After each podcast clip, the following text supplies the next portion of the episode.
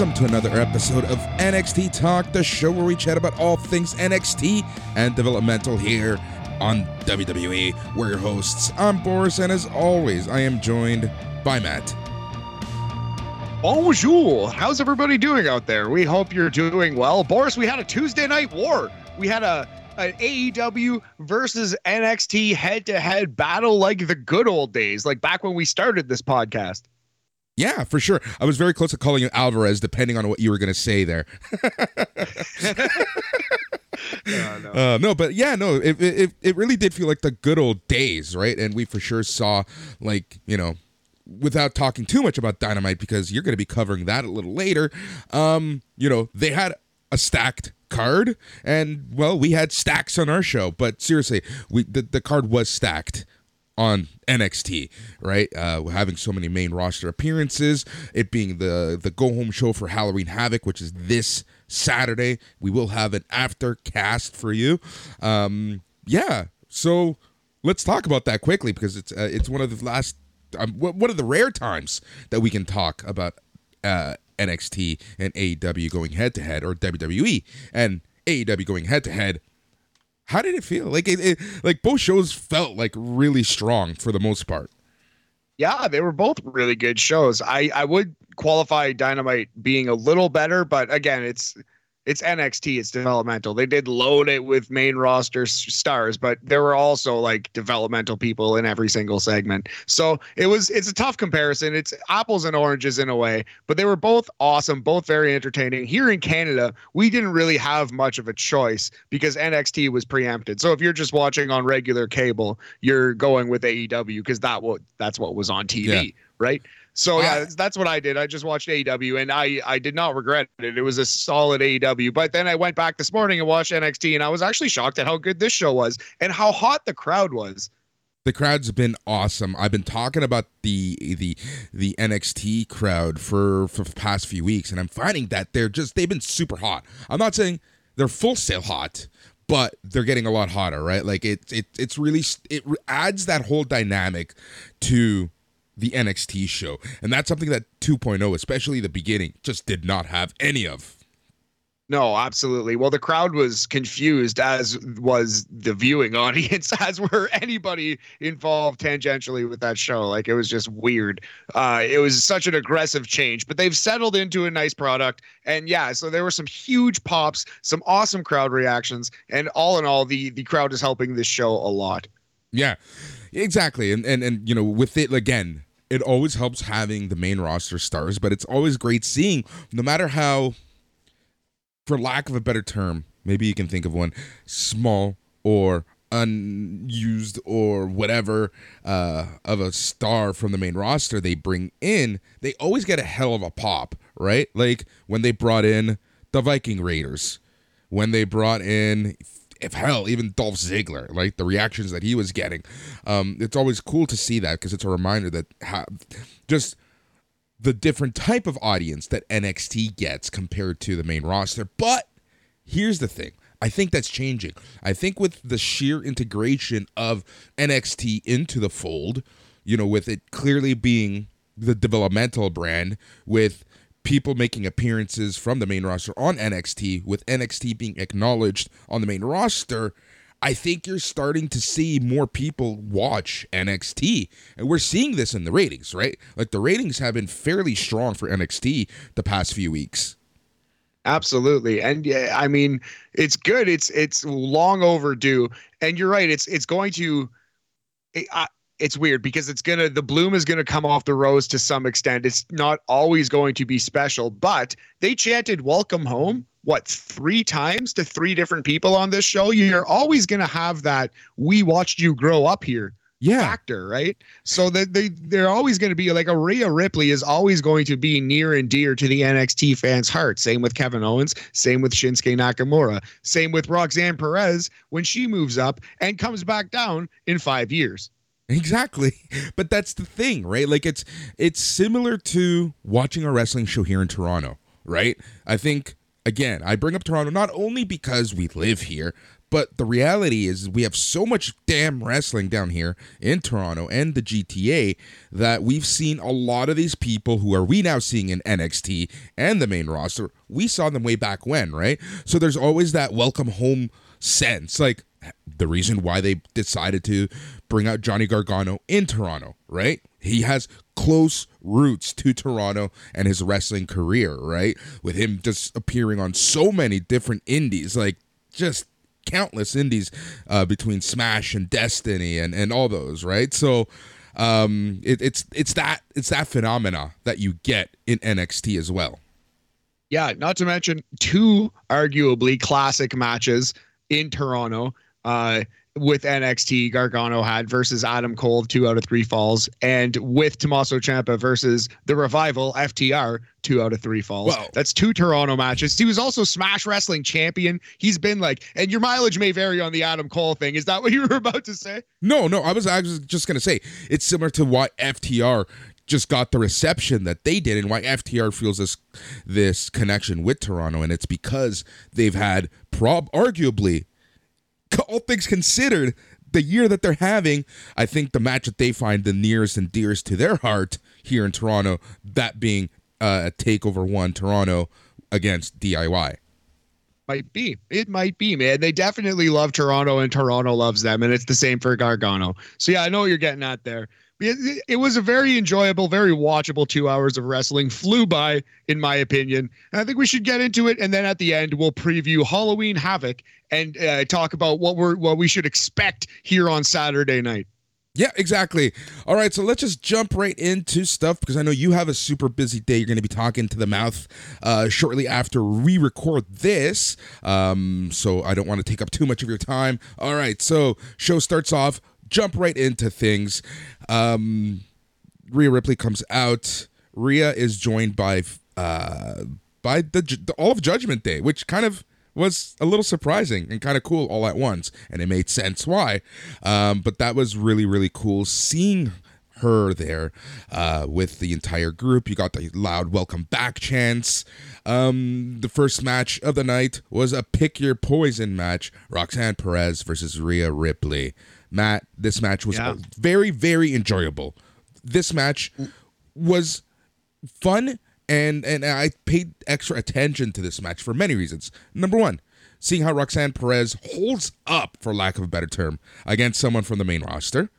This was also Rhea Ripley's first match, first TV match back since the beginning of the summer. Um, and again, just seeing this dynamic of main roster and developmental going at it was very fun and enjoyable. So I paid extra attention to this match. And in the 13 minutes that this match got, I was hooked. Loved the ending. Made everyone look strong. Gave Dominic some more heat. And this was a pretty fun match to start the show. I 100% agree with you, buddy. Yeah, this might have been the best match on the show. Uh, Roxanne looks great. She definitely, as you said, hung, held up, did her part with Rhea Ripley. I like the storytelling of this match where Roxanne, she just wasn't strong enough, literally, physically, was not strong enough to do anything to Rhea Ripley. She would try to do arm drags, she would try to do hurricanranas, and Rhea Ripley was just uh, uh, just a stone in there, just a tree that she could not move. And Rhea just slowly wore Roxanne down with power moves and strikes. And then eventually Roxanne did get did get a little bit of you know, as as you'd expected, get a little bit of shine, got a little momentum behind her, but only for Dominic to interfere. So yeah, I love the storytelling in this match. As soon as Roxanne got going, Rhea Ripley's flunkies and uh, interfered, and that was all she needed. So yeah, this was a really really good match, man. I actually I quite enjoyed this, and like you said, Roxanne needed to show that she belonged, and she did. Exactly. Now, question for you: This was Rhea Ripley's first match uh, on TV since the beginning of the summer for whatever reason. Doesn't matter to us. Um, this is also notably her first TV match since the regime change. I'm actually curious to see if this Rhea Ripley, like this, just for lack of better term or word, dominating, uh, you know, this dominant Rhea Ripley is what we're going to see on the main roster, or if this was just because of the the sh- the obvious size difference between the two. What do you think? Well, just that's very dependent on opponent. I think for the most part, she will be. She will be this bully monster heel, but it's going to be different when you're against Becky Lynch or Charlotte than it will be when you're against, I don't know, Aaliyah. You know what I mean? Like when you're against Roxanne Perez, that's going to be the match. She's going to bully her. But yeah, I, uh, while she works her way back up to the main event, I can see her destroying a lot of people for sure. That's exactly it. And that's what I want to see, right? So, many reasons why this match was really a curious match that I paid attention to. So, like you mentioned, you know, Rhea Ripley was overpower, literally just overpowering Roxanne Perez every attempt she had. Uh, but then Perez slipped out of a superplex, uh, ends up hitting a Frankensteiner for a two count. Perez then starts getting the punches and the kicks in, but Ripley quickly comes back with a facebuster suplex for a two count of her own. Perez escaped a riptide, hit Ripley with a back kick, uh, but then Ripley escaped Pop Rox. That's when that dastardly Dominic distracted Perez, uh, gives Rhea Ripley to give Perez a headbutt. A riptide and the world's greatest pin for the win in 12 minutes 45 seconds. Yeah, the sexy pin and uh, look into the camera and then fuck you. Uh, I'm actually tough thing. I love Rhea Ripley's uh, character right now. I do hope this continues and she kind of Goldbergs some people here. Very good wrestling match. Probably the best on the show. Yeah. What I love about Rhea Ripley is that you know she pays attention to the social media, right? Like you know she sees what people are saying and she plays up to it yeah she has fun with it. She tr- literally she like literally she, like there's been like a meme about Rhea Ripley sexy pinning people. So she sexy pinned Ro- uh, Roxanne and smirked into the camera. Like she knows exactly what she's doing and it's hilarious. It adds a layer if you're way too online like we are. Yeah. One last thing I want to note about this match Booker T. It Was it me or was he actually good in this match? Maybe because he knows Roxanne Perez, maybe because he trained Roxanne Perez, but I feel like he was great in this match there was like when the, there were a couple moments where I was like, oh, Booker T's actually trying to be the professional and trying to hold this thing together. He is uh he's working hard. At least in the first two weeks, I feel like Booker T has done a really good job. I agree with you wholeheartedly on your assessment there, homie. One issue though with the commentary, and and and I'm gonna and and and uh, you know I love Vic Joseph. I think he's great. I think he's great commentator, but I think Booker T would be better off with someone who calls moves. Because I'm finding that right now in NXT, it's literally talking about the match. It's it's like it's like throwing. Well, fuck. I think you and I could call more moves than Vic Joseph and Booker T. Right? It's just that it's missing that dynamic of that wrestling IQ, for lack of a better term. I'm not trying to dig anyone, but the commentary that I love is more when you know you have one guy doing the color and he's raw rawing and you know doing whatever he does but then the other person literally telling you what these people are doing. Yeah let's put a pin on this. I i you're so right. There's this is so evident in the quincy elliott versus Xyon Quinn with shotzi blackheart on commentary situation so let's get back to this point then because we'll we'll wrap a nice bow on it because yeah it, it was the story of that match all right. Cameron Grimes, Doc Gallows, and Karl Anderson were chatting and playing around in the locker room. Grimes showed the good brothers a pile of money. This pleased everyone. They all too sweeted each other. Uh, and that was that. This was the least annoying uh, uh, Luke Gallows has ever been on camera. I actually kind of liked him here.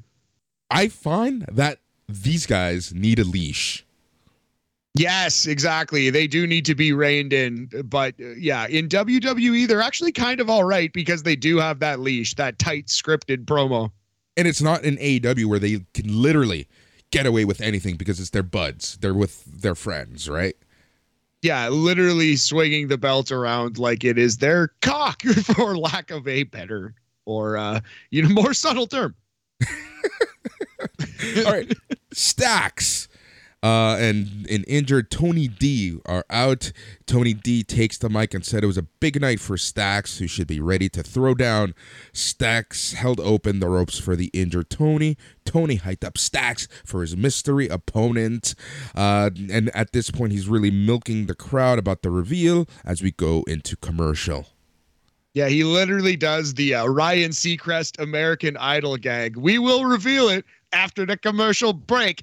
Ah! The crowd boos and he gives him a little like Bret Hart style, like, hey, Yeah. with the arms like the fawns. I loved it. I actually laughed out loud. I was like, okay, you Seacrested us good, Tony D. But yeah, we, we need to, uh, well, talk about who the reveal is here.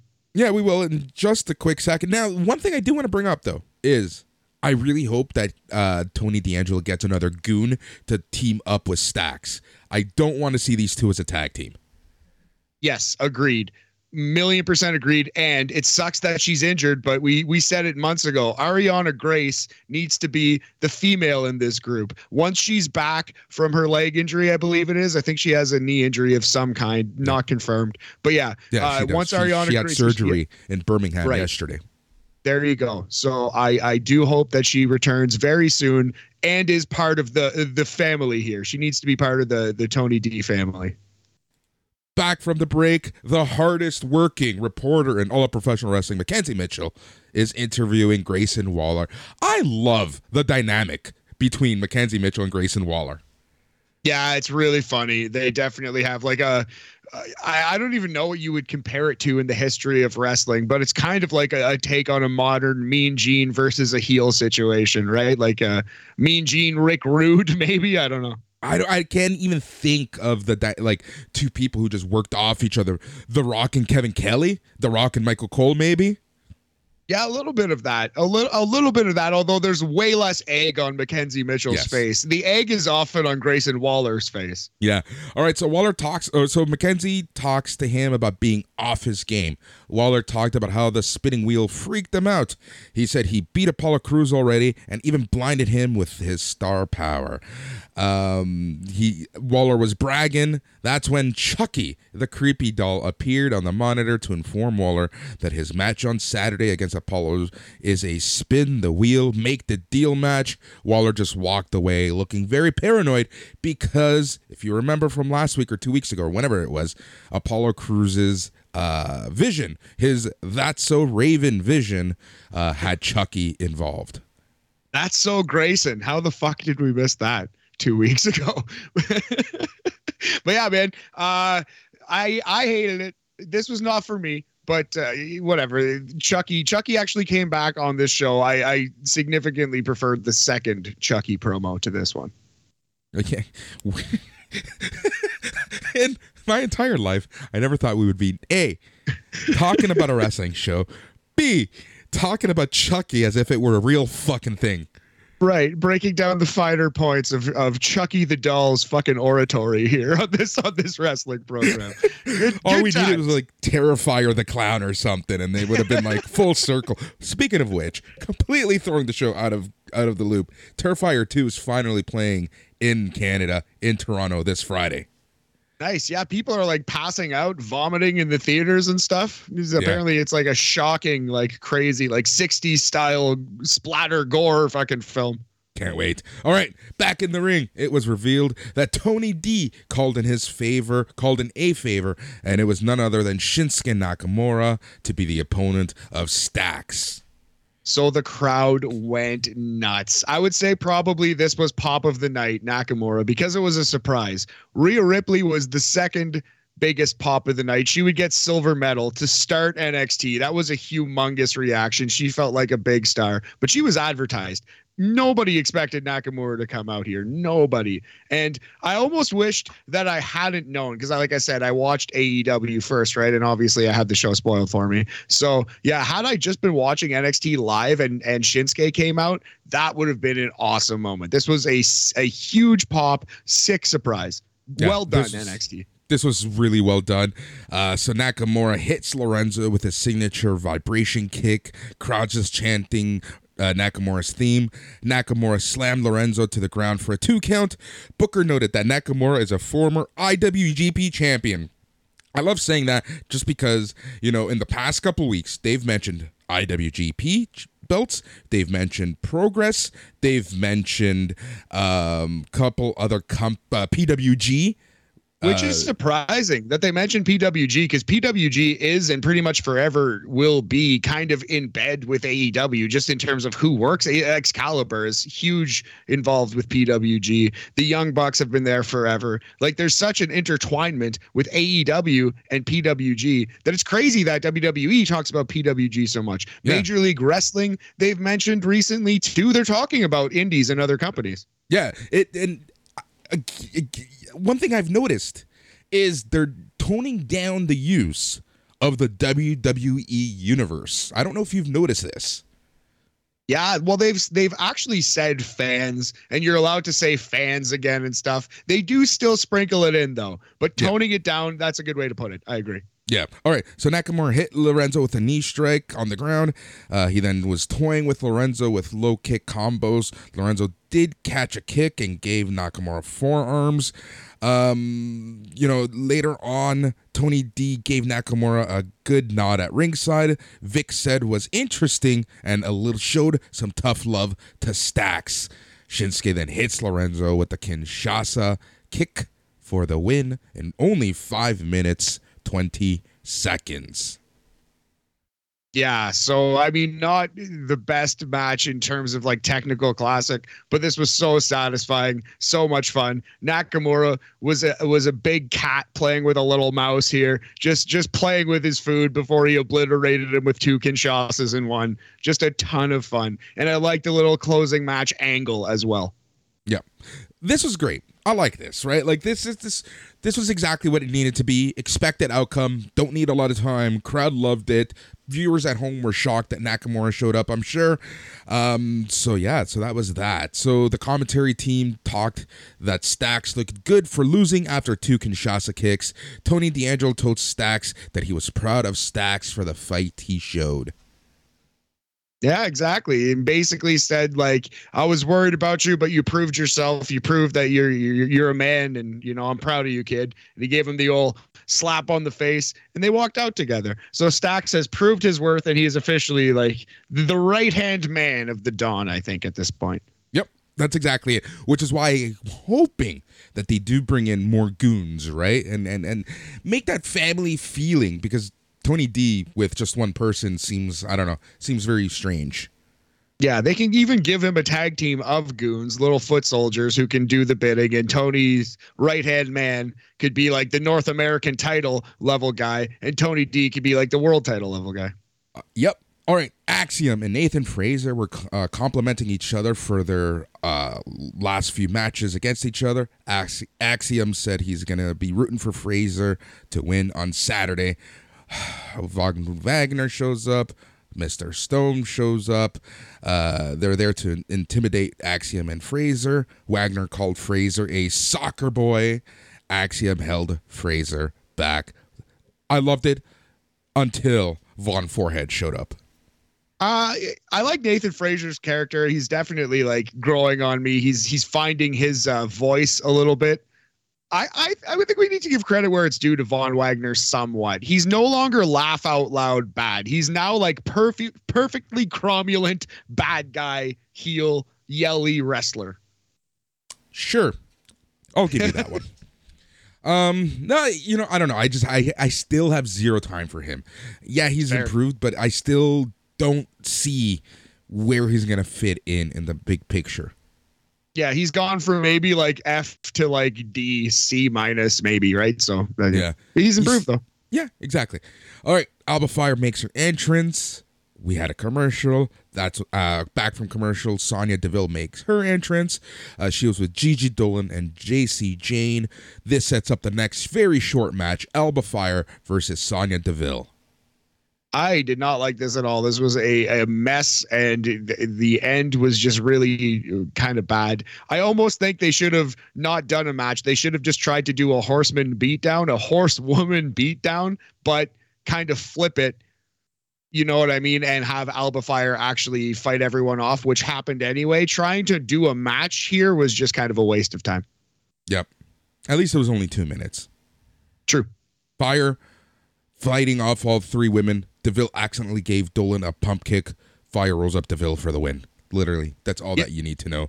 All right, after the match is it's funny because the, everything that happened after the match was more interesting because after the match, um, D- Deville, Dolan, and Jayne are beating up Fire. NXT Women's Champion Mandy Rose makes her uh, return. Uh, Rose cuts a promo about how she was gonna be ruthless. Uh, part of her promo was also cut off uh, because something must have happened. Fire fought off the heels. Uh, the heels then retreated when she was swinging around her red bat. Yeah, so uh, I at least they only did one baseball bat shot and not 11 like in that Liv Morgan versus Ronda Rousey match. But yeah, they're doing a lot of rubber baseball bat lately in WWE. I'm noticing. Yeah. Uh, also, we, we wouldn't be doing our job if we didn't uh, mention Mandy Rose's outfit, which is going straight to the Hall of Fame, first ballot. Anyway, um, this was uh, this was uh, like you said, the match was kind of pointless, kind of two minutes wasted. They should have just done the angle, in my opinion. But I did like the angle. Yep. All right. Wes Lee and Oro Mensah were chatting uh, about being former U.S. and UK tag team champions. Interesting that they brought that history with Oro Mensah, considering the name change and everything. Uh, Trick Williams and Carmelo Hayes show up. They uh, jumped Mensah and Lee. Uh, Booker kind of chuckled. Uh, the brawl spills, spills right into ringside as we head into commercial. Yeah, I love that. Like he starts laughing, and Vic Joseph was basically like, "Why are you laughing?" And as Booker T was explaining himself, they make their way uh, into the ringside area, and they're fighting, and they go to commercial. I actually really like that. Yep. Back from commercial, we start the match already in progress. Wes Lee and Oro Mensah versus Carmelo Hayes and Trick Williams this was a weird match. It seems like all four guys had a challenge of who can spike themselves on the top of their head the most. both both Oro and Wes Lee did it noticeably. I think Oro might have done it twice. Wes Lee did it crazy bump on the finish. This was a, this was a great little 5-minute sprint. Yeah, it really was. It was I love that. All right. Oro hits Trick with a standing Liger kick. Lee and Mello tag in. Lee pressuring Mello with boxer punches and a bulldog. Williams then trips Lee off the top rope. Oro nails Trick with a, a Gamengiri and axe handle strike. Mello catches Lee with a code breaker. Mello then hits Lee with a top rope scissors kick for the win in 2 minutes 43 seconds of TV time. Of TV time, Carmelo Hayes and Trick Williams are your victors. Right. So yeah, it probably went about five, six IRL. The what we saw on TV was awesome. Good little taste. Good little taste. D A S T E quote Matt Menard for the ladder match coming yep. up on Saturday. Yeah, which we'll talk about a little later. But uh, yeah, there's realistically only three people who are going to win that match. All right, Mello then hit nailed Oro and Lee with a flip dive. Uh, Wagner showed up, gave Mello a big boot. Frazer shows up, gave Wagner a top rope crossbody. Uh, then we got the dreaded censored holy shit chants from the crowd. Always hilarious when the, the censors have to scramble to. Uh, I guess it would be respectful if the crowd didn't chant holy shit anymore, especially on TV show. On pay per view, do what you want to do. I don't give a fuck. Here's why. I'll tell you why. I love it when the crowd just does whatever they want. Number one, I was gonna say you you're paying your hard earned money, but you're not. But here's the thing: you're there to add the atmosphere. And I draw back from my soccer uh, uh, supporter days on this one. I used to get phone calls constantly from the MLS office saying, You guys shouldn't swear, you're mic'd up, blah, blah, blah, blah, blah, blah. Sponsor this, sponsor that. You know what my response was? And this might not have been the best response, but sponsor these way. nuts. essentially, yes. I essentially said this Stop promoting us. You use us in all your marketing material. You sell the supporters to sell tickets. And then you get mad when we're doing supporter stuff. Go F yourselves. No. Well, it is. I, I, I, hey, listen, man. I respect a needlessly strong stand. I like where your head's at on that one, buddy but it was like it, it, there was a lot more to it but that's the i'm just yeah, explaining the gist right? But that was the yeah. thing you know if you don't want us to swear then don't literally sell tickets on our backs. That makes a lot of sense man. That that's just in a nutshell that as a concept makes a lot of sense. But yeah this little 30 seconds here starting from uh I guess it was Carmelo Hayes doing the flip dive, doing the MVP style shot, like the jump shot into the crowd, getting obliterated by a big boot. And then the camera pans out to Nathan Frazer somehow on the top rope, smashes Von Wagner with a crossbody. That all in like 30 seconds was so good. And that alone made me want to drop everything I'm doing and watch this ladder match on Saturday night. Yeah, I think it'll be a great match. Uh, so yeah, so after this, Joe Gacy, he's standing next to Rip Fowler and Jagger Reed. Gacy cuts one of his less creepy promos about Grimes being a hypocrite for some reason. Gacy also cuts his promos via handheld camera. Now, okay, there I I flip back and forth with the schism and all these guys, the dyad, whatever they want, whatever they're called. I didn't hate this so much. I honestly barely paid attention. I'm just kind of at the point where I'm tuning out with Yeah. with Joe Gacy. But See- I, I I respect that analysis. I'm glad it wasn't as spooky as usual. Yeah. Well, yeah, yeah, exactly. All right. The hardest working reporter in all of professional wrestling, McKenzie Mitchell, is with Bron Breakker with two Ks about being on the KO show. Breakker with two Ks talks about how he's a fan of Kevin Owens and has been a fan of every episode of the KO show since the first episode of the KO show. That was a thing that they saw, talked about. Yeah, as though it's just like available on Netflix and you could just binge the back catalog or something, right? Like that was a weird line. Yeah. That was weird. All right. Cameron Grimes and the Good Brothers, Luke Gallows and Karl Anderson versus the Schism, Joe Gacy, Rip Fowler, and Jagger Reed. Yeah, like I, this was okay for a Good Brothers match, but you know exactly what you're gonna get where they're when they're in there, and I feel like they just overpower everything else in the match. You know what I mean? Like it's just gonna be a Luke Gallows and Karl Anderson match when you're in there with them, and that's what this was. Yeah, I think that's a perfect way to assess this match. You kind of knew exactly what you were in for. You kind of knew where this match was going to go. But again, I have to say that you know the Good Brothers were were less annoying in this match. Yes, exactly. I will I will grant you that. Since they've come back in the 10 days that they've been back, they've been less annoying than usual. Also, uh, Jagger Reed and Rip Fowler, they're kind of growing on me. I'm kind of getting used to these characters as opposed to the grizzled young veterans. I still think it's a step down, but we we have to accept it. So yeah, I they're growing on me too. They're they are much like some other people on this show. They're finding their voice a little bit in these dumb new characters. That's the thing. I feel like they even they're feeling a little more comfortable in their own skin portraying these characters. Yeah, I that's obvious. I agree with that. All right, so each person kind of does their signature moves. Grimes hit Fowler with a cave in, Gay uh, and hit Gacy with a PK. Anderson hit Reed with a spine buster. The Good Brothers then hits hit Reed with their magic killer to give Gallows the pinfall win in 11 minutes 59 seconds. God bless the NXT crowd, possibly the last on earth that would ever chant Big LG, Big LG, unironically, uh, positively with gusto, chanting for Luke Gallows. You gotta love it. True. The hardest working reporter in all of professional wrestling, McKenzie Mitchell, is with Veer Mahaan about the mystery of what he whispered into Sanga's ears, those sweet little nothings. Mahaan said that he what he told Sanga was only meant for brother Sanga and not anyone else. That's when Sanga shows up, told Veer that he was here to listen. Veer said he knew Sanga was ready to listen. I wonder if they are actually going to be a tag team or if they're going to feud, if this is going to be a tease.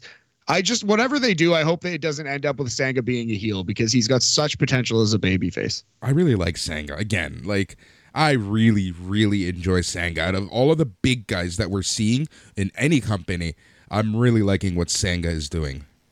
Uh, we say it every week, but yeah, I think he's got a ton of potential, and I think he's unique. He could be a babyface giant in a way that not many have been able to pull off. So I would not turn this man heel. Um, let's give this story a shot. I'm willing to let it play out. Who knows where it's going to end up? But if it ends up with uh, our boy Sanga being heel, I'm going to be quite disappointed.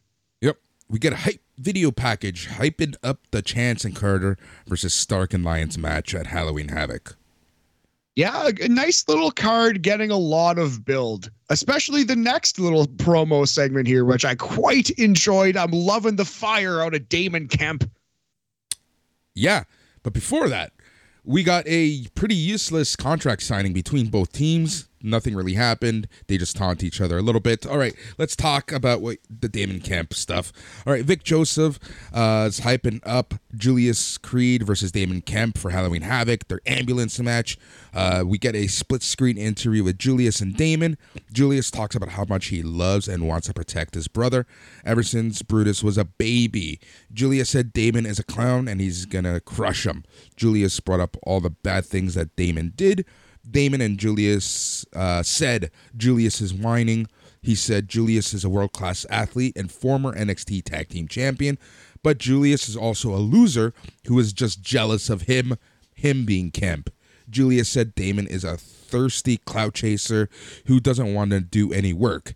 Damon said this isn't uh, a wrestling or MMA match, it's an ambulance match. Damon said he's just going to hit Julius James in the back 10 times like he did to uh, Brutus. Uh, Julius said it's clear that he's better than Damon. Julius talked about how he outperformed Damon in college. Uh, Julius then said Damon isn't even better than his brother, meaning Gable Steveson. Damon Kemp said he's going to prove Julius wrong and lock the doors on Julius. Julius uh, said he's not going to feel any sympathy or remorse. Uh, he's going to feel the handle of the ambulance door as he closes it on Kemp. Kemp said that Brutus is going to be in the unemployment line after Saturday. Yeah, they tried to go with like a uh, a heated like UFC style like Cormier Jones style kind of thing. They got almost there. This was this was very entertaining. Damon Kemp showing a lot of charisma, showing a lot of fire. Julius Creed, no slouch in that department either. Uh, these guys are impressing a lot with the little bit of mic time that they've gotten. I'm loving good old Bobby Stevenson's uh, mic work. Now, uh, we'll talk about this later, but I have a theory uh, because Gable was brought up indirectly, but he was brought up. So I have a theory about this match on Saturday. You know exactly oh. where I'm going. Oh, oh, oh, I do. I do indeed. All right. We go to Alicia Taylor, who is in the ring. She introduced Shotzi Blackheart as the host of Halloween Havoc. Uh, this is the second time she's hosting. Uh, she soaked in the welcome home chants. Shotzi said if there's one WWE star that screams Halloween, it's Shotzi. She said she hosted the show in 2020 and it was one of the most horrifying, badass days of her life. She said this Saturday has to be more balls to the wall. Shotzi said she's going to beat uh, Damage Control on Friday with Raquel Rodriguez. Uh, she said she's also going to make Halloween Havoc the most terrifying extravaganza in NXT history. Uh, she did her howl. Xyon Quinn made his entrance for some reason. He welcomed Shotzi back to NXT and bragged about being box office. Uh, he wanted to be co host. Quinn said he freed up his time on Saturday to be the X Factor on Halloween Havoc. Quincy Elliott makes his entrance um, with his own uh, signature moves. Quincy said he's a fan of Shotzi. He said that Shotzi is a ballsy girl who isn't afraid to step on no toes. Uh, she said he does what she said he does want to see Xyon in a Halloween costume, but he's not a co-host. Elliott and said Shotzi needs a scream queen, the super diva. Shotzi noted that since Quinn and Quincy are wrestling now, they should up the stakes. Winner becomes Halloween Havoc co-host. Quincy backdropped Quinn to ringside. Quincy gave Shotzi a bit of a lap dance as we go to commercial. Yeah, fun. Uh, uh, okay, so Quincy Elliott, a ton of potential. He's added a little bit of gold dust to his Velveteen Dream character, where he's kind of sort of hitting on Xyon Quinn while he runs him down and then beats him up. Uh, Shotzi did okay on this. Xyon Quinn, God bless him. Oh boy, I don't know what we're gonna do with this guy. what, are, what are we gonna do? What is WWE going to do with Xyon Quinn? Honestly, like I don't know, man. I really don't know. I I have zero time. For, you think I have zero time for Von Wagner? I have even less time for Xyon Quinn. I think if you're power ranking everyone. Xyon Quinn is the guy whose whose arrow just stays red. He just slips further and further down, and I would even power egg Von Wagner ahead of Yeah. Xyon Quinn. Artistically, uh, kayfabe or non kayfabe, in every possible way you can rank a wrestler. Yeah, it's true. All right, Xyon Quinn versus the super diva Quincy Elliott to become the co-host of Halloween Havoc. This match was fast, two minutes fifty seconds. Talk about commentary.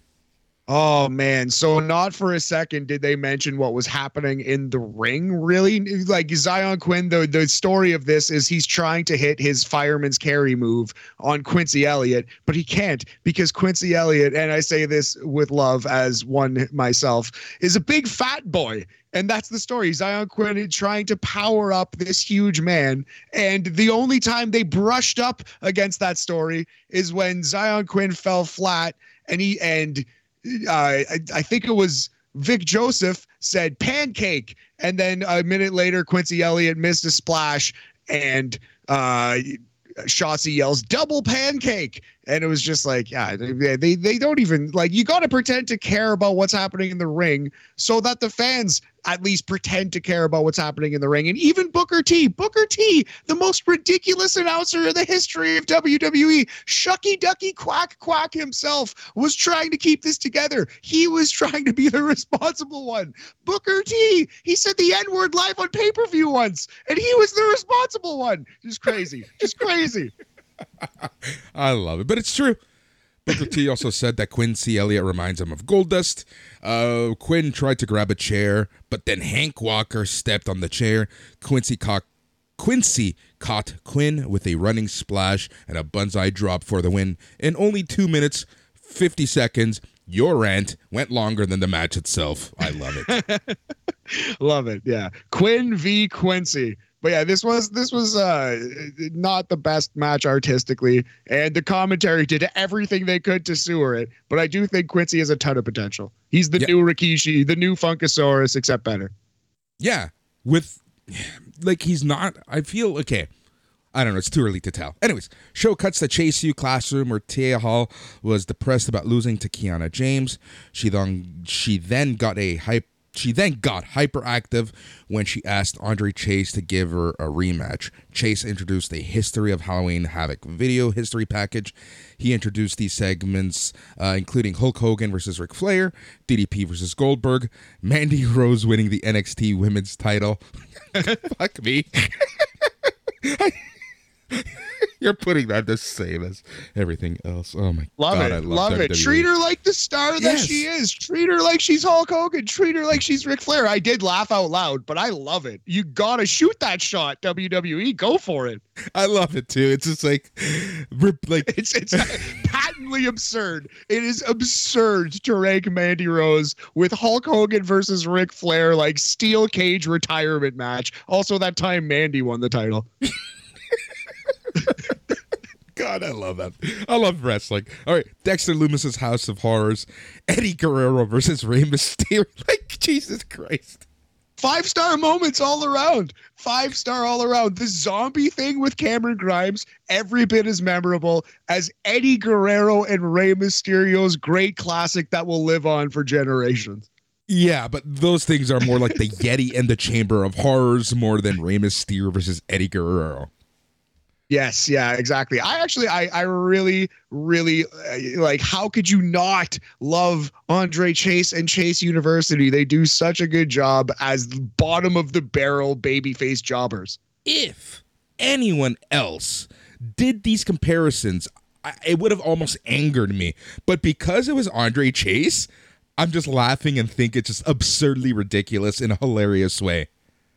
Yes, he's earned our trust in this way. He's like, you can see this character believing his nonsense, right? Yeah. Chucky shows up. Bodhi Hayward calls Chucky a son of a bitch for cutting off Chase.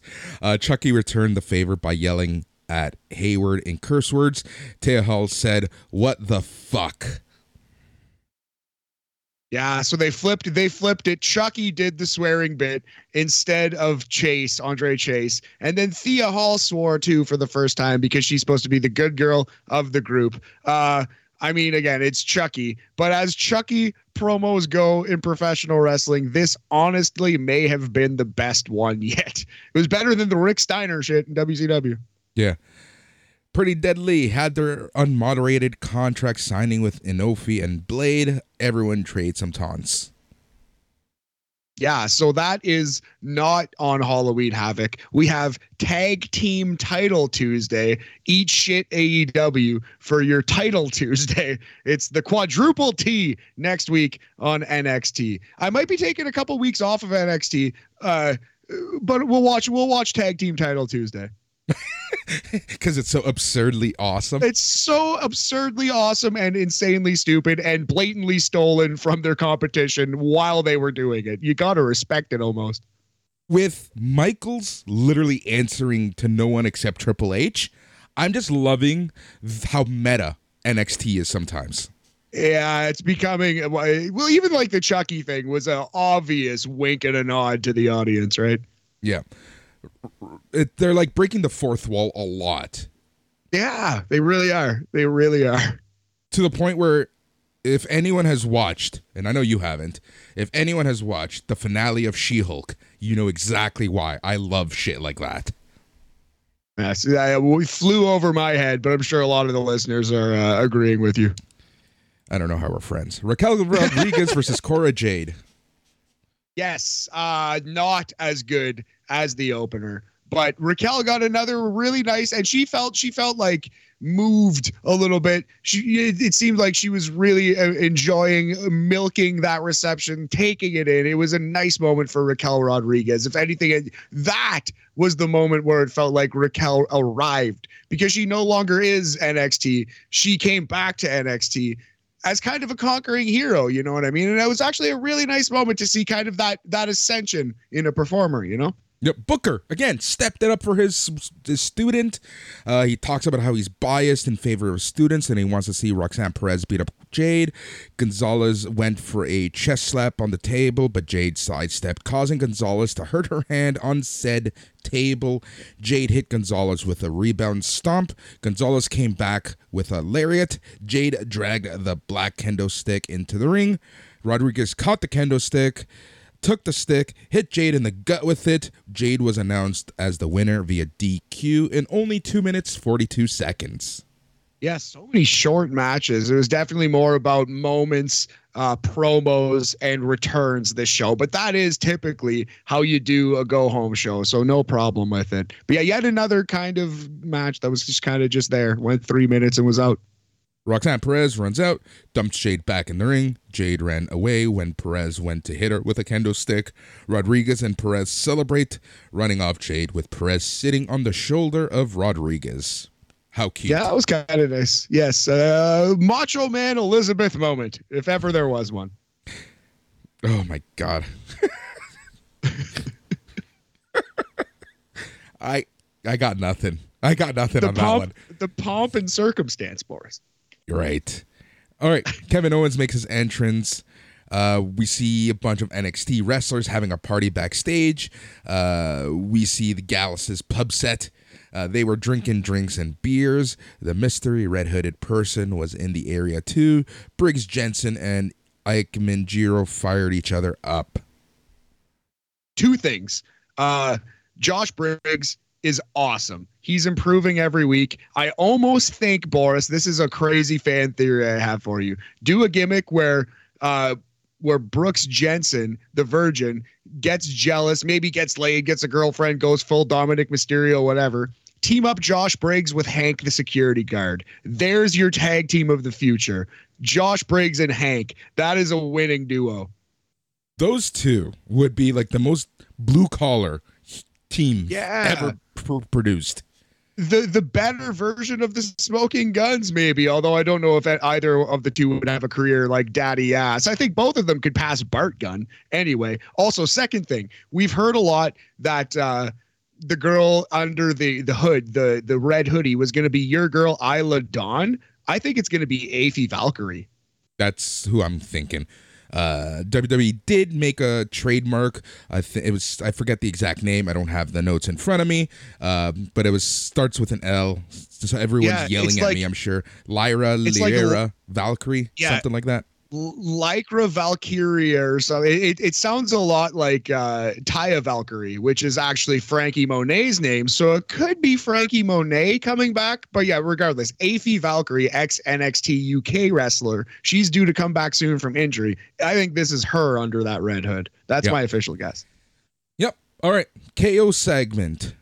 NXT champ Bron Breakker comes out. JD McDonagh and Ilya Dragunov were already in the ring.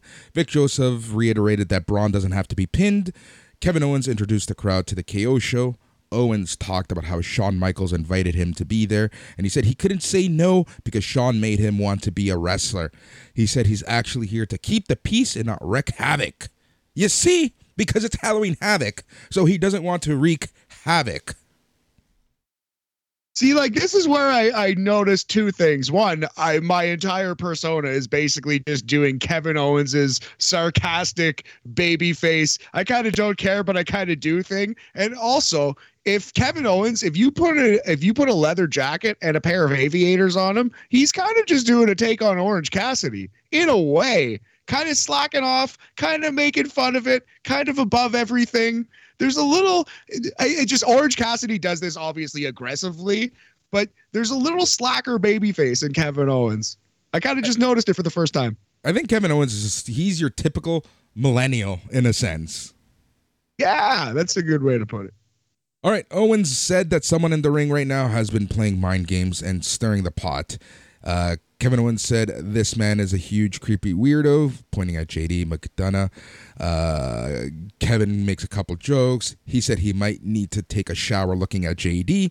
JD said Kevin can call him whatever because after Saturday he's going to be the NXT champion. JD McDonagh brought up how Ilya was the person to leave Bron lying, and Bron speared Ilya right after uh, McDonagh said that they can beat each other up all they want, but he's going after the NXT title. Ilya said he was actually going after JD, but it wasn't a mistake that he hit Bron. Ilya said Bron struggled for air when he was left lying, and he saw that Bron is only human. Ilya said he saw the chink in the armor, the kink in the armor. Ilya said Bron will feel that feel that pain again when he regains the title that should have been his in the first place before he had to re- relinquish it. Bron said over his dead body. He said he agrees that he felt that torpedo Moscow. Breakker said nobody has been able to beat down Ilya until Bron left him lying with a spear. He said he feels for Ilya for having to relinquish the title. Um, he said he isn't getting the title though because if he needs a friend, he should get a dog, and Bron will keep the title over his shoulder. KO talked about how he hates JD McDonagh and how he sees JD trying to get Ilya and Bron to soften each other up. I really like that touch. it, it it makes McDonagh seem like he has this master plan. yeah it, it adds uh, a layer to the match it makes him a threat to win because honestly looking at the three you wouldn't think you would necessarily be a threat to win Yep. Owens said they need to get on the same page because nobody wants to see JD McDonagh as champion. Owens says he talked to JD's mom, and JD's mom doesn't want him to be champion.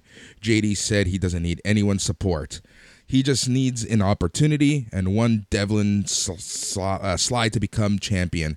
Devlin actually looks more forward to see the pain in Ilya's eyes when Ilya shows anguish having to lose to uh, having to lose to him. Ilya said it doesn't matter uh, what continent, JD will always be a contender, but never a champion. Bron then cuts in.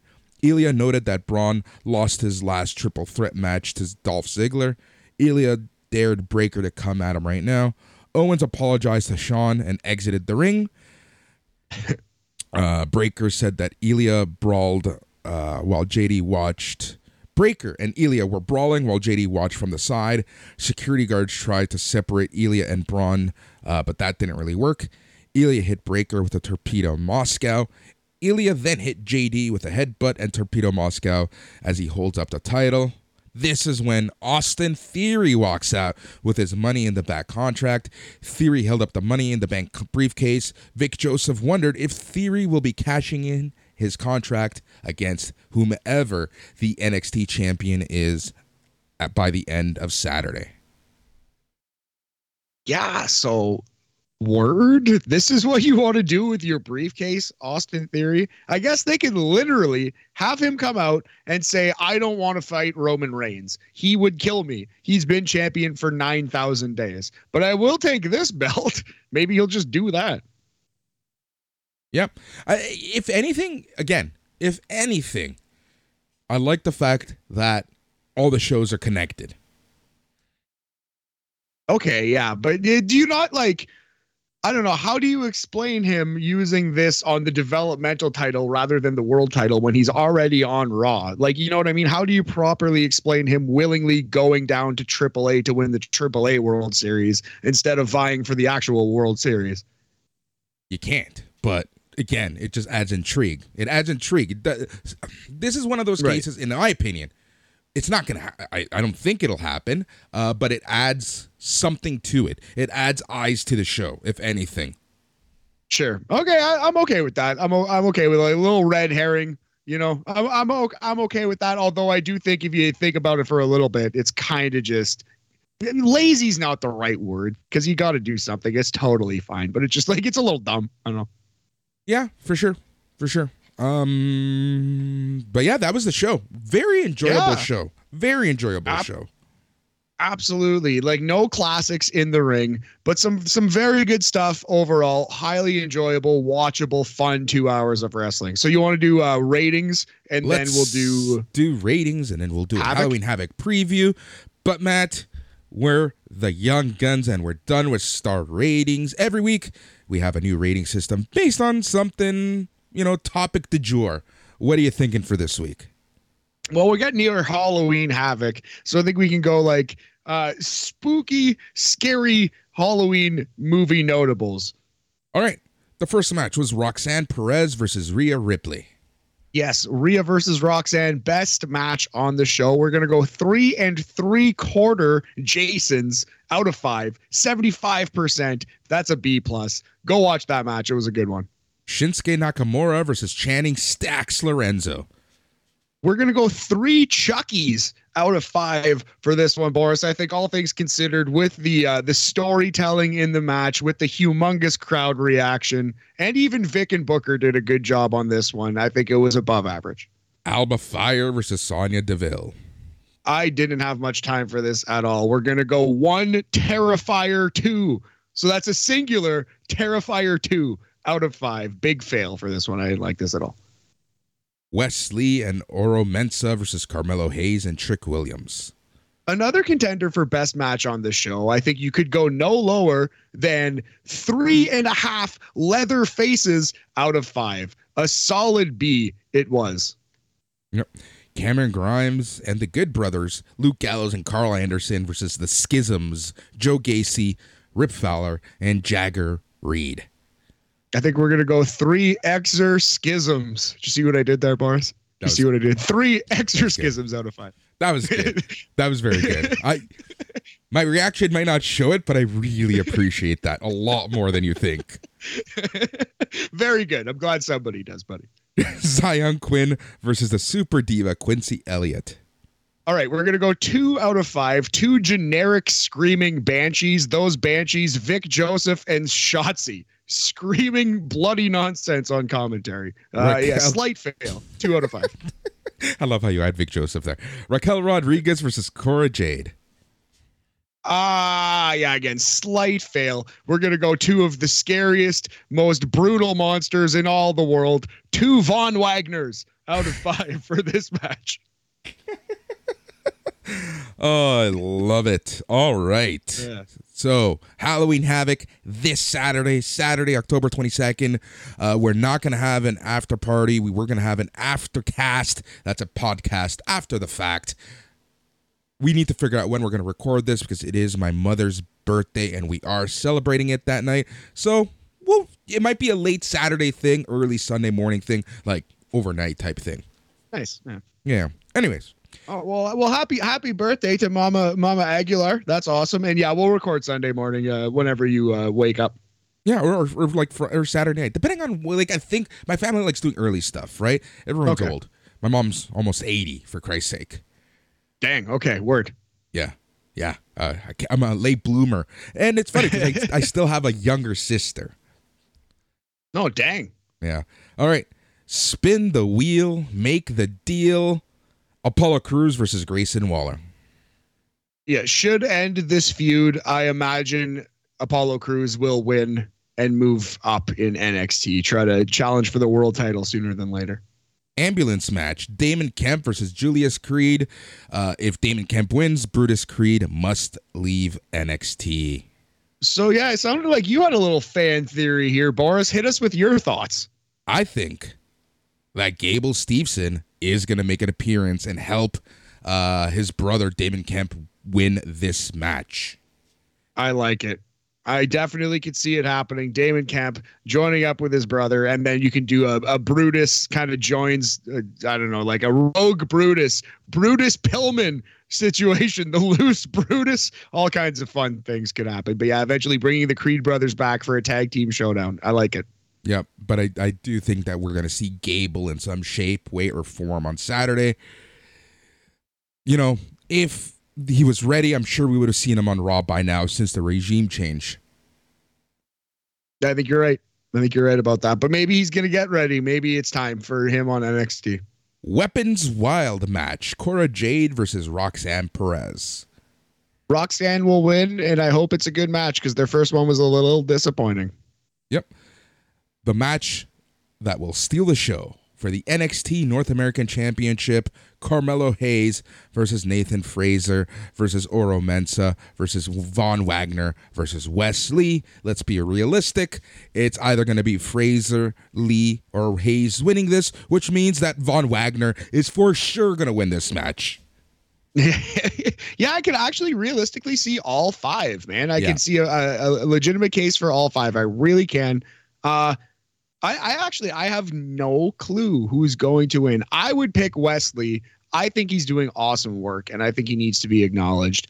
But you can say the same about a lot of these guys. I see the benefits in putting this belt on Oro. I see the benefits in putting it on the monstrous Von Wagner. So I yeah, see I'm- benefits- I'm, guessing with yeah. Go ahead. I see benefits on putting the belt back on Carmelo Hayes, right?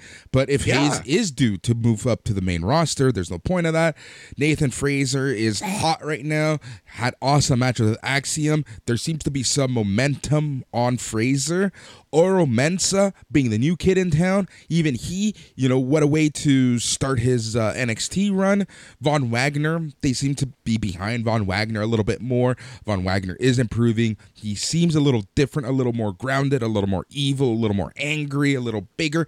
He seems more in- comfortable with himself. And then Wes Lee is fucking Wes Lee. What else can Yeah. you say about this guy? Yeah, dog. Uh, yeah. So Hart says Wes Lee. Head says Von Wagner. Honestly, I think Von Wagner is probably going to win this match. You, you're right. I, we're on the same page. And then uh, for the NXT Women's Championship, Mandy Rose versus Alba Fyre. So I I think I think we're going to get one of the two main titles changing. I think Alba Fyre is going to win finally. But we always say Mandy Rose is going to lose and move up because she's been ready for 6 months. So we'll see if it's if it's time. But I do think Alba Fyre will win this match, will win this title. NXT Championship triple threat match: Bron Breakker, your champion, versus Ilya Dragunov versus JD McDonagh. So yeah, Bron's going to win, I'm pretty sure. Are we Hey, going to see a cash in? I- No, no, it's got to be a red herring, right? It's got to be. so. I, I think it's a red herring. I honestly think it's literally just to put extra eyes on the show. Do you think it would add a single extra eyeball, perhaps two extra eyeballs? Yeah, I, I think so. I, I really do think so. I don't know what uh, 300 million Americans and 30 million Canadians are thinking. That's a good point, buddy. I'm sure there's one diehard Austin Theory fan or two out there, or just someone who loves that money in the bank gimmick. Yep, exactly. That's exactly it, right? And, and- like, and let's be honest, like a lot of even like internet wrestling fans, like us, right? Like, I'm sure that there are people who are going to want to see if he cashes in. I, I, I don't know. To me, it makes Yeah. zero sense. I agree with you there. It makes zero logical sense. It hurts. It would hurt his character in a sense, but at the same time, it adds a little bit of intrigue to all of this. You know, so we'll see. if like NXT actually feels like they have a hole at the top of the card, they need someone to be a champion, heel champion for the next six months, and it's going to be way better than anything else Austin Theory would be doing on the main roster. Maybe it makes sense to do this, but I don't know. He'd have to cut a really weird, interesting promo to explain it. Outside of him actually saying, "I am scared of Roman Reigns," I don't know how you how you do this. Yeah, I don't know either. Anyways, so that is Halloween Havoc. We're going to be coming at you with an aftercast this weekend. And uh, yeah, man, there, there's just a lot going on. Tons, tons on the go. Figuring out a lot of stuff, uh, you know, behind the scenes. Again, growing the brand for the brand. Everything is, uh, yeah, looking pretty good, uh, big picture wise. But uh, man, it's it's it's busy. It's a busy time here. Before we go, I do want to quickly say, I am so happy that Hangman Adam Page is seems to be doing all right. Yeah, apparently it is it is only quote unquote a concussion, no severe neck damage. And yeah, that was for everyone out there. That was uh, certainly a shoot, uh, a real unfortunate accident situation, and we are glad that uh, Hangman Adam Page is all right. And yeah, I'm going to be in a couple hours recording with the mouth, and we're going to be talking about that uh, unfortunate incident and everything that happened on AEW Dynamite last night. You, yeah. So quickly, just on that, this is the issue when you when you blur the lines one too many times, right? Everyone questions literally everything. It's yeah. I mean, yeah, it's annoying. It's definitely annoying, and you have fans going like uh, taking all kinds of sides and just being needlessly tribalistic over this thing. Yeah, it's re- it really bad. Bad look. Just stop people. Just stop people and enjoy the show, just like we hope you enjoyed this show. We'll be coming back at you this weekend with a Halloween Havoc aftercast. He's Matt. I'm Boris. Until next time, stay tranquilo. Go Habs, go! Yeah, yeah, yeah.